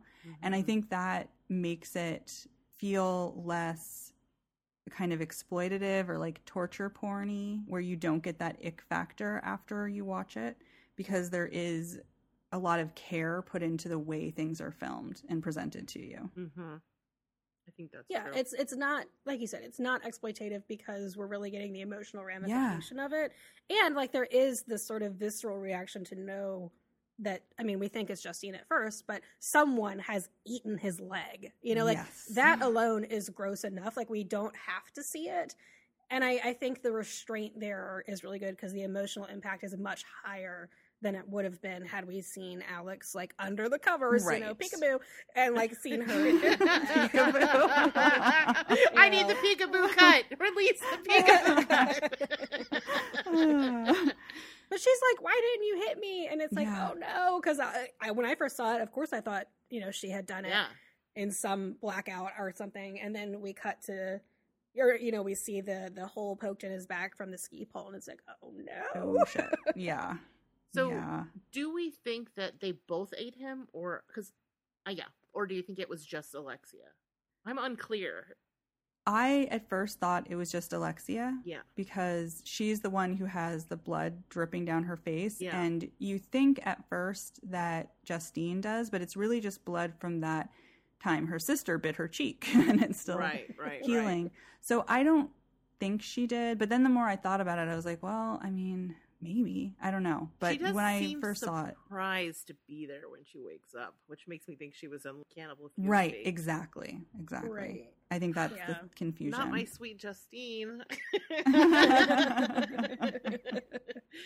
oh. I th- I didn't consider that she had taken part in it after we get the reveal, of course. Yeah. Yeah. But uh, I I do now that you're mentioning that she was a little bit surprised to wake up in his bed that there might be Mm. I, I, you know, the little things though, like I, the first time I saw this, I didn't notice that she took the key out of the door and was going to lock her sister in. yeah And then it's like, oh, you should have done it. You should have locked her yeah, in. you should have locked her in. Yeah, that's that's really good. And just the the body horror is done so well. I mean, that wound in his leg or the wound in the guy's head in the car, it all looks really really good. And that first scene where she takes the bite of her sister's finger, I love Oh the God. time that is spent there. Okay. You know, Yeah. it's done pretty slowly and the way she's nibbling at his Thank you. finger and like taking bites like, it's it's so it's so good and when i was watching it of course because i hadn't read anything about the movie i didn't realize that the sister was also a cannibal at this point Mhm. so when she wakes up and just kind of looks at her and is so casual about it and then is so casual in the hospital i was like what the fuck is happening Oh my God. The but it God. all well, on a second sense. watch, you know, Justine goes, I have to pee. And her sister goes, me too. And the mom, you know, throws her back in the wheelchair. And Yeah. it's like, oh, you know, you know, on Right. the second watch, she's going to be like, hey, you ate my finger. We have to talk about Uh-huh. that. so, yeah. Oh, justice for the dog, though. Justice Oh, for the Quickie. dog. Ugh. R.I.P. Quickie. All right, yeah, Quickie. agree Ugh. agree So nobody was upset enough about that I know. Actually, uh, like Alexia was like, "LOL, mom's so stupid." yeah what the fuck so mean. She's like, "Mom's such a sap." LOL. is it? It's your dog. Is this the thing about having doctors for parents? She's just saying vets are essentially the same way with their patients. We're like, oh wow. oh god maybe that yeah clinical distance. Uh-huh Because I would have been a hot ass mess. yes I mean, i would have been sobbing yeah. Well, and, and speaking of the parents, that's really one of my only cons was I Mhm. wish we had more of the mom. So Justina and Alexia both seem frustrated with their mom for being overbearing. Like we see the mom like have Justine spit out the meatball, and Right. the mom is like, "You are disabled now, honey." Like when Alexia is like, "I'm not disabled," and she's like, "Yes, you are," and you know forces her to stay in the wheelchair. And you know she does seem very overbearing, and obviously at the end we kind of get why. Yeah. But I I do wish we had had just a little more with the mom Mhm. because I wonder if there were maybe a couple more scenes that maybe got cut out that like for time reasons that maybe fleshed out her mom's like because the girls are so like roll their eyes with her for the Mhm. most part and i would have like seen more of that Right. And like more why And at the point where they're at the hospital and the finger has been eaten, quote unquote, by the dog, the mom has to know, and so does the dad, what's actually Right. happening here. And yet nothing is said. And I understand the keeping it from them if you really think, well, if you never eat meat, this part of you will never be awoken and you'll never have to go through all of this stuff as a parent protecting them. And maybe it's a little bit of the same kind of vibe as parents not wanting to talk about sex with their kids. yeah. But at that point, when the finger's been eaten, Yeah. like maybe it's time to speak up, you know? I have mean- a conversation I mean, also could be you can't be a little bit pregnant after your kid's pregnant. You're like, no point in having the sex talk now. well, you can't be a little bit of a been cannibal. flipped. You're either Yeah. eating it or you're not. I, I love that scene though where the dad does explain why quickie has to be put down because he says quite literally like when an animal gets a taste for flesh it's not going to stop if it likes it and literally the animals that we have the human animals Yeah. of justine and alexia have a taste for flesh and they're Yeah. not going to stop Yep. Yeah, that's a, one of those lines that the second time through it, it hits a little Yeah. different. Uh-huh. Because at first you're like, "Oh, Dad, you idiot! You have no idea how how on the nose you're being," and then second time you're like, "Oh, Oh, that, that was that was the intentional." clue. that was the clue." right, right. Ugh, the reveal at the end is so great too, where you see just it's so the good combination of old shirt. scars and new ones. oh You're just like, yeah, just the idea that torn she's been slowly eating him over decades is so disturbing. And him basically his- suggesting ugh. that the girls find that same partner yeah, in somebody else. yeah i think his last line is like i'm sure you'll figure it out too honey and it's like Yeah. "Ah, like how it's just sort of you're in college now, Bird. You're out of the you're out of the nest. right. Yeah. but like Figure that shit very extreme. I mean, I guess that's why they don't seem that upset about their daughter being in prison. They're like, well, Mhm. This is how you figured it out, I guess. Right. Although, man, she's her cellmates are about to have a bad time. I know. She was cuffed, and I was like, mm, I am sure she stays cuffed the whole time. right. She needs the Hannibal Lecter. I was gonna say she's gonna get the full Yes. Lecter, which is another a really great series about appetites. yeah. Yes. Oh, all right. Anything else you guys want to talk about with this? I mean, I feel like there's so much we could go scene by scene, and everything is Oh, just yeah, so multi-layered. But is there anything else that stands out? Moments in the movie that we didn't talk about that you really wanted to talk about, or themes that we didn't touch on yet? I think for me, the only, the hardest rather part to watch uh, wasn't the body horror, but the betrayal of like, and her sister wasn't even Mm. filming it, but she let people film it when she was taunting her with a dead body. Yeah, That's not a criticism of the film. It's not like I, I had originally put it under my cons, but I was like, it's, it's an important and impactful Yeah. scene. It just is hard to watch. I had the same experience. I had it in my cons and then I moved it to my pros because I think it does make a lot of sense with the relationship that they have. But Mhm. that's hard to watch. That not only did that happen, but that her sister was doing it to her. It's just so mean, you know? Yeah, and I'm like, you do it too. You're Right. right. Right, exactly. yeah. I was thinking about we just did a reread of My Sweet Audrina. Did you ever read those books when you were young, Caitlin? Did you go? I did not, but I know what they're about. Oh, okay, so my sweet Audrina, one of the things that's revealed is there is a massive betrayal by a sister, Yes. and we all kind of reeled from how cruel that was, and this kind of reminded me of that. It kind of speaks to Mhm. like maybe a larger. I mean, these are always fictional, right? But I think it speaks to a truth. I, I don't know. My thoughts are not fully formed around this yet. yeah, well, I think that that level of competition and resentment it builds over years, and then this is kind of the end result. but, You know? Mhm. Yeah, God. It's just rough. Yeah. Yeah, it's a rough watch. that part. I mean, because presumably she's gathered people to see this, Yeah. right? Because they had to go to a morgue. right? They're at a vet school. There should be no dead bodies there. They had to actively go somewhere to make this happen. Well, Adrian at one point does mention, and this took like on this watch. Oh, I've seen this so many times now. He mentions like, "Hey, I'm going to go to a hospital party. They get super oh, wild. Do you oh, wanna okay. go? And it's like- right. Yeah, he's like, they get it. wild Okay. between takes. You're lucky they didn't sew your finger on backwards. So I took it like he was at the hospital party, and that's where they were, Yeah. and that's why they had access Okay. to the, That makes sense. That makes much more sense. Yeah. Yeah, but still, I mean, But Oh, totally fucked. Yeah. yeah. yeah there's a there's a lot of sister stuff to unpack which is interesting because it's i think on a first watch i really was so focused on sort of the central sort of character arc um, but it is Yeah. more of a two-hander you Yeah. know than, yeah, it really is. than when i when i remembered the movie like, i remembered it really just being focused on justine and uh, really this is a two-parter. Oh man. Man oh man it's a good movie. i really love fucked up movies Yeah. Some of the scenes in this, I think, are ones that are going to really stick with me. I don't think that I'll ever be able to unsee her forever pulling that hair out of her throat. right Oh God, yeah, I forgot about that. the ring wishes Oh. it could Right. Oh, God. So just the way Samara she chokes could and never. chokes and- Could never, Samara could never.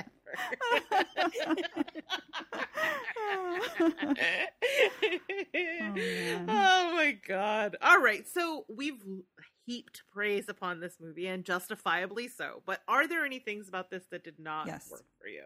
Mm-hmm. I was not pleased with the eyeball licking. Have you never licked an eyeball? Come on, girl. Don't no, be so it's not square. the it's not the fucking eyelid. It's the eyeball. Or- The Yeah. ball. And it's in my notes. It says not the eyelid, the eyeball. yes, I've definitely never done that because that would be weird. I'm like, someone's gonna get an infection. Yeah. like an Yes. eye infection. That's so actually how you get pink eye. Yeah. Yeah. it focuses on it for a really long time. Again, she does a really good job of letting the camera linger for just long enough to freak you out, you know? Uh-huh. Mm. Ooh, it's upsetting. I was not a fan of that. I was cool with all the eating stuff, but not the eyelid. really? Okay. Okay. Uh-huh. I had lunch while I watched this movie. You did, liar. You did not. I did. I don't have a. I have a really strong stomach. Stuff like that doesn't bother me Okay, that way. so was it a vegetarian thing or was meat consumed while you watched Raw? I was eating a shredded chicken sandwich. Get while the I fuck watched off my podcast. you maniac.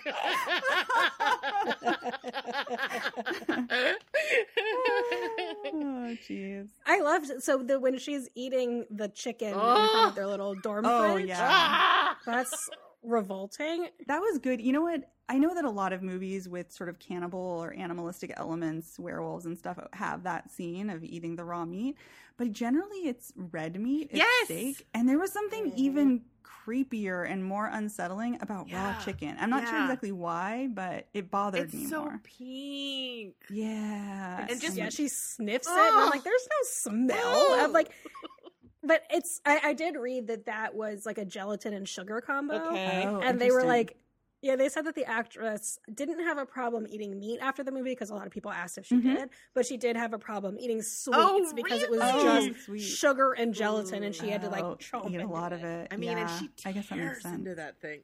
Oh, yeah. God bless her. In a transformation movie, there's always that scene where they're drinking the Mhm. red, whatever that red liquid is, and a steak. It's probably Right. blood, but I like tell myself it's not. Oh yeah. And so I do appreciate that they subverted your expectation to have her pull out a freaking chicken breast. But as someone who consumes a lot of chicken breast, it was a bummer.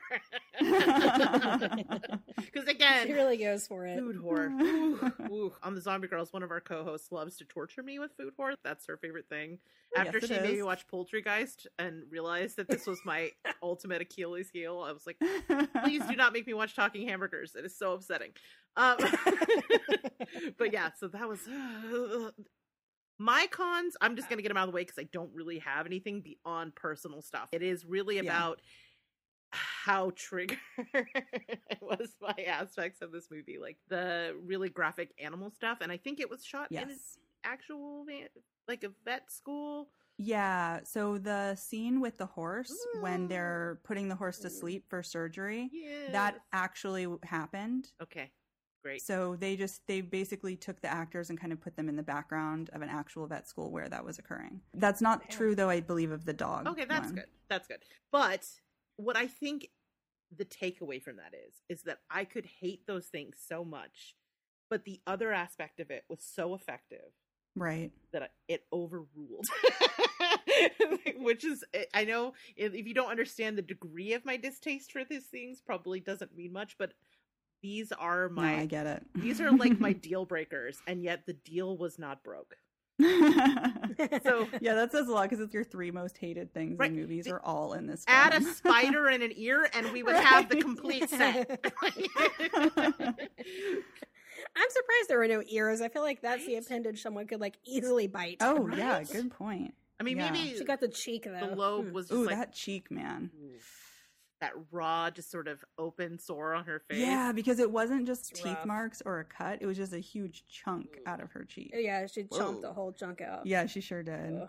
So I agree about the animal stuff. That was hard for me. The hardest one was the dog dissection part of it. Mhm, mhm. Just I have such an affinity for dogs, and they're such a big part of my life. It's always hard to see that on screen, Yeah. but everything else works so well. And I will say, if that's something that worries you about the movie, they're not long, drawn out scenes. No, they're not.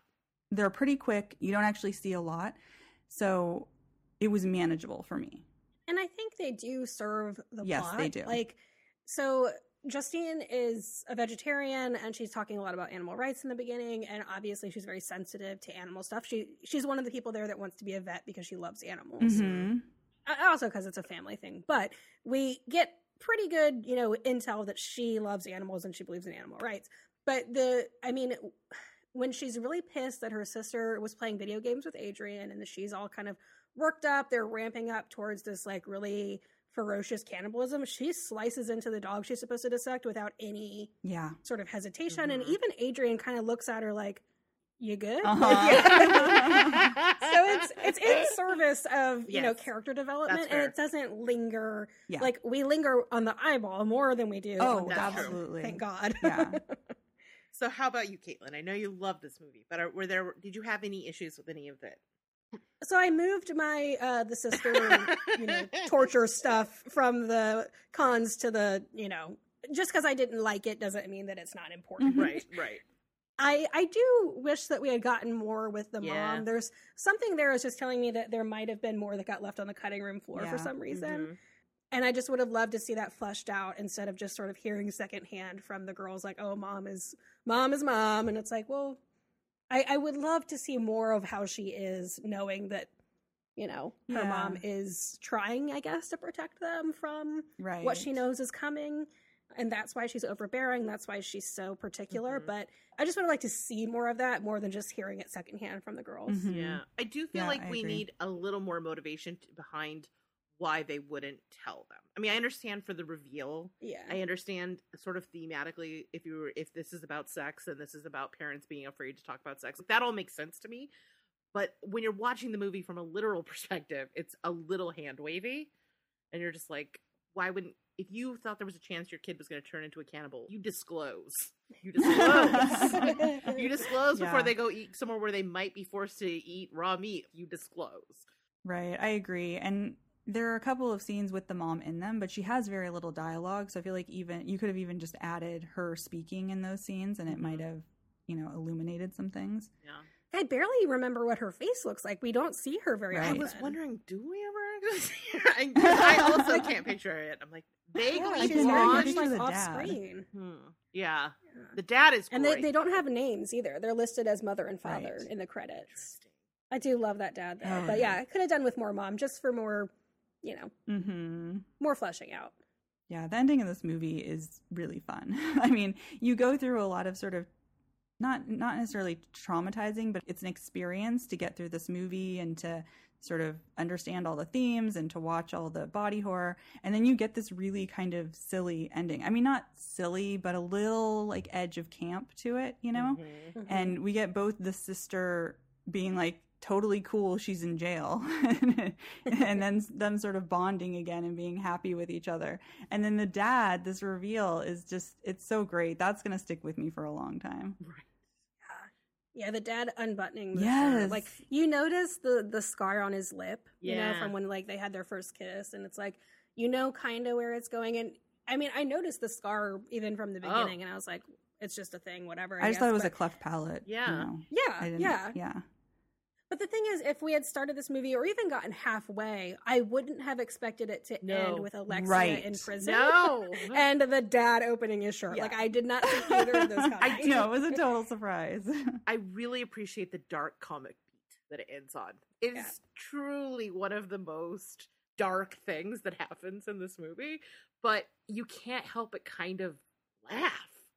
I don't know, or maybe that's me and I'm a sicko. I don't know. I appreciated the humor of that scene. yeah yeah absolutely I'm like, dude, why did you stick around? I would have been like, bye. Like, yeah, the first time you for eat a chunk out of me i'm i'm out He must really love her. I don't know if I would ever love someone enough to be like, yeah, it's fine. Right? yeah Like if somebody like, you know, steals my pillow, I'm like, I don't think this is gonna work out. If this is if this is gonna be a pattern, Like, this is my hot Right. sauce. And like, I get this. I have very strict boundaries. Although, I mean, this this is not a movie about boundaries. Like whether No. it is It's not, no. No. there letting no your wife boundaries. eat you for a decade, or we didn't even talk about it, but the green and yellow paint scene was really something in terms of yeah, that guy got fucked up. he sure did i mean she really took a huge chunk out of his upper lip Yeah. when she's i think the almost grosser because we don't see her bite into it we see him walk out almost grosser is that she picks it out of her Oh, teeth later so in the shower good. and then eats it Fucking again. so great. disgusting and It's amazing so good i'm like oh my goodness like i should be repulsed that she like attacked this I know, you but you're kind of cheering for her too, you know. you are Yeah. and it's like oh well i guess here we go I mean, our two interactions are him basically mauling her in this closet and talking about being pro monkey rape. So, I mean, I just I feel like he's not the most sympathetic character for somebody Right. gonna get their mouth bit. mm, ah, it works for me. We're like further endeared to Adrian because you know she attacks this dude or she you know she bites him whatever and later when people are like disgusted that she's done this Adrian's like hey like did he force you and you know it's like, right? Thanks for checking Adrian everyone else thinks I'm a weirdo but you could like I appreciate you checking Yeah, he's such a good guy. Seriously, Yeah. justice for Adrian. Yeah. R.I.P. oh and that scene so in French the movie is called grave which uh, means like severe or serious kind of how grave in really? English can mean oh, serious that's interesting. yeah Interesting. So he's asking, like, I want to know what makes you tick. I want to know what, you know, what your thing is. And she leaves. Or he's like, I'm scared that it's serious. Like, he says, like, I'm scared it's gra- grave, whatever French. And then she comes back and she goes, c'est grave. Like, it is serious. It's, it's intense. And then they start having sex. So, like, that's what it's called in, in Oh. French. The movie's called That's grave, which I thought was really cool. Gotcha. Oh, that's very different. Yes, that adds a lot of context Yeah. to that scene that is missing. Yeah.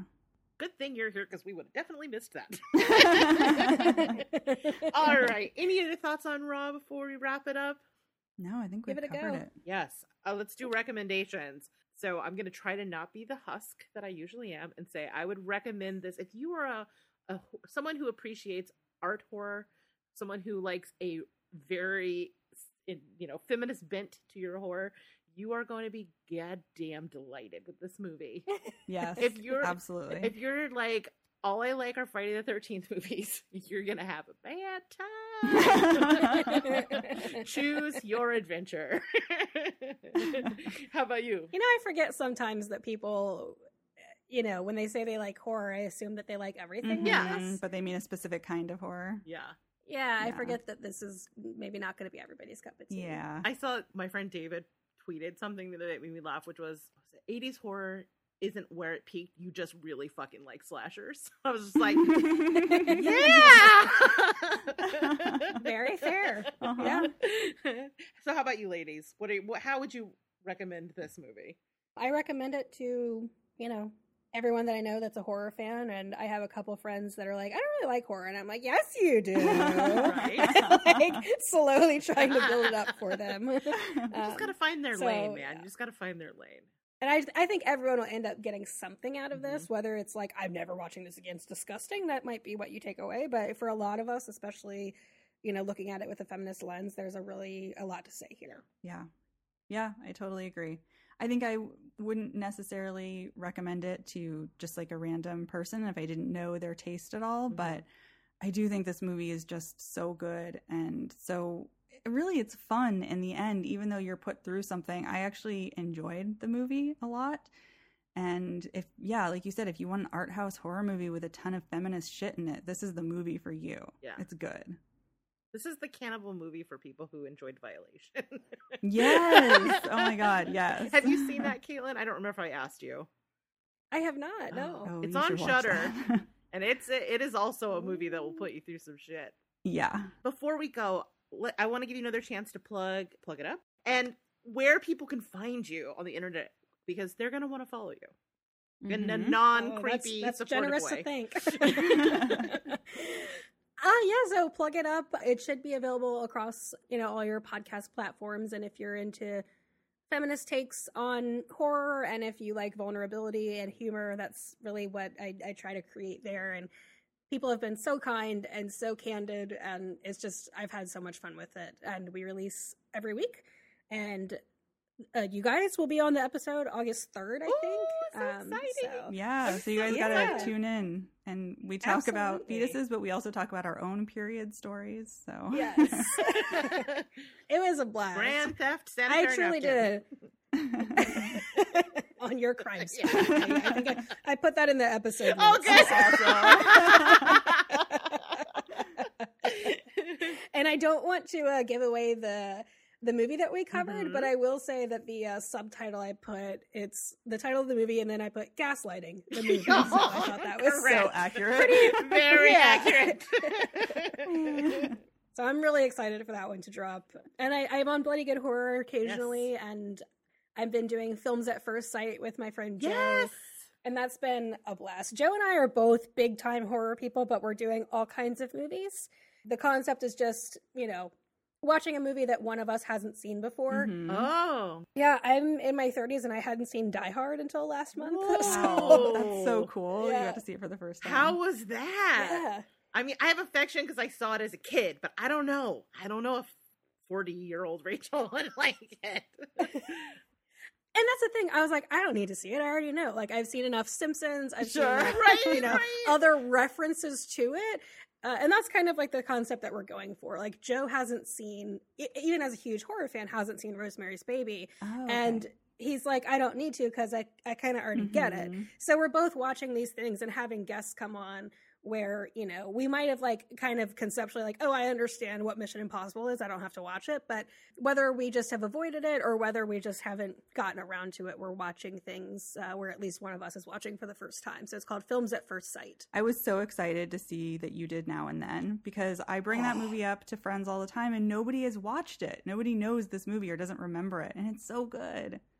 Now and Then is one of my all time favorites. I love that movie. And it's so funny because Joe's wife was, you know, he she knows that he and I both like uh, kind of like weirder genre Mhm, stuff. uh-huh. And so she was expecting it to be like very pulpy movies. And there will certainly be some of those, but she was thrilled and surprised that we were covering Now and Then. I was like, oh yeah, Now and Then is up there for me. And Yeah. we just had, we did Wet Hot American Summer comes out Oh, next. Oh, so. We've just been That'll having a be fun. blast. Oh, how Yeah. Joe's good people. Oh, that's so Awesome. exciting. Everyone subscribed. I, I just subscribed. Let's do it. Let's let's blow this thing up. We're yeah, we're getting our footing. Our the Die Hard episode, it's you know, we we are getting our footing with how we wanted things to go and I think they've just gotten better and better and I just love working with Joe. So he's he's awesome. awesome. That's great. Oh, and he's he's Boner Joe from my episode on Carrie oh, King. Oh, so- you got multiple Okay. Joes in your life, so I wasn't sure. I was like, is it BGH Joe? Is it not BGH Joe? Too many Joes. Oh, that's another podcast. Joe. You can get all your Joes on there. Too many Joes. Have them battle. I would love that would that. be amazing. They have to battle for Joe supremacy. Who could come out top? Also, we have to Who's think about Joe? what is the criteria to make the best Joe. I think one thing they have to do there has to be a coffee off. but what other things? we'll have to think. Joe about. Charnews would just like refuse to participate. He just wouldn't do it. But what if it were coffee stouts? Then maybe he would come. Eh, yeah, that could be an option. awesome. Yes, everybody subscribe to all of her podcasts. They're all amazing. Your life, the more Caitlin you have in your life, the better your life will be. I'm Where can we find Oh, you on you. social media? Yeah, I'm Plug It Up Pod on Instagram and Twitter, and my personal Twitter is Caitlin Grant, and I, it's set to private just for work reasons. But if I know that you're not a work person, I will obviously accept your your follow request. So you can hit me up there as well. awesome. Awesome. Well, thank you so, so, so much for joining us. It has been so much fun getting to know you. We got very lucky that we got you two weeks in a row. Now, now the great desert of no Caitlin begins. yeah, it was great to Not have you at talk about this movie in particular because I think there was so much to unpack and it was really fun to do it all together. It's been so fun, and I, like I said, I texted Joe and jo- or John and so many Joes. See? I texted John and Eric, and I was like, I want them on every episode. Aw, So, well, we I just loved having y'all. I mean, any anytime. But I also just had another thought. What if we extended it to all of the J, all the J names, and it was called the Great J Off? oh my god! I think we got an idea here. I have known you for like 15 years, and you still constantly surprise me. with the things How that you I say. I know, I know. It's a problem. It's the T. It's the tea. T. All right. If you want to find us on the internet, you can email us at rachel or hit us up on our Facebook page. You can find us on Instagram at ZG Podcast or at Twitter at ZG Podcast. We're currently in the middle of Disability Pride Month, and Ariel has been spearheading a really cool kind of uh, series that we're doing throughout the entire month of July where we're going to be spotlighting disabled people who are making horror better with their presence. If you want to check that out, be sure to give us a follow. If you're looking for something spooky to watch tonight, head over to the Zombie Grrlz website and check out our video on demand and streaming calendar where we keep track of all the spooky doings that are happening on the internet. And if you want to look really fucking sexy, you should get a plug it up shirt. And then you should head over to our merch merch store at zombiegrrlz.com forward slash merch. And then if you love us, support us on Patreon. All right. So that just leaves our plan for the next episode, and it's a me pick. And I think it's going to be a little bit of a double feature. Is that okay with you, Ariel? We Oh, yeah.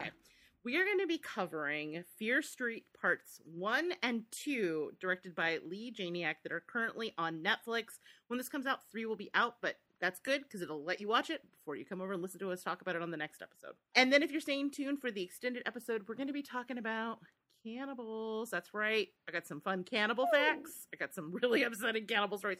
Oh, Can I just tell you two things? If you look up cannibal stories, you will be depressed. okay. Two, you need to make sure that you are doing so in incognito mode because oh boy. your algorithm will be fucked. truly, truly. I get the same when I'm researching for Plug It Up. I'm like, I'm not that crazy. Like, some of this is just me, and some of it it's just the research. well, I mean, at some point you just kind of have to like give it up. This is just the latest drop in a very upsetting bucket. but yeah, look forward to that on the extended episode, is I guess what I'm saying. For those of you who are not currently patrons and you want to get a little sneak preview of what that's like, stay tuned after the music because we're going to share the first few minutes of it with you so you can get our vibe. Again, thank you, Caitlin. You are a fucking delight. yep, this is awesome. this was so much fun. I'm so glad because you you were such a great host for us. I was like, well, now she's coming to us. We got to be good hosts. you know, got to show out for company, you know. You're great. Ariel, take us out. All right. Thanks for listening to another episode of the More Deadly podcast. We loved having Caitlin here, and we hope you enjoy this episode and be back here in two weeks for our review of Fear Street 1 and 2. All right. That's it for us. Bye, guys. Bye, everybody. Thanks, everybody, for listening, and to my co host and good friend Ariel for always teaching me something new.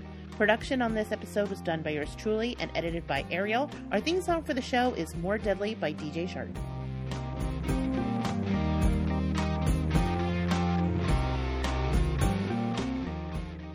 Hello, everyone, and welcome to the extended episode, patrons only. This is VIP. This is for the cool kids. um, and because you're so cool, I'm gonna torture you with some cannibal facts. so, as I was saying on the main show, googling this this way lies madness. you will read things you cannot unread. You will see things you cannot unsee. oh God! Thank you Yeah. for doing that and not making me do it. yeah, yeah. I feel uh, so. I got a, a big assist from producer Randy on this, and I Uh-huh. feel very guilty because Is he rocking in a corner somewhere? he was talking about it and I started like typing. I think I was responding to someone on our Discord, which if you're a patron and you're not on the Discord, what are you doing? It's yeah, so fun. But he thought I was Googling. He's like, no, no, don't look. You can't unsee it. It's so upsetting. I'm like, oh, I was just like talking about a fart or something. It's fine. Like-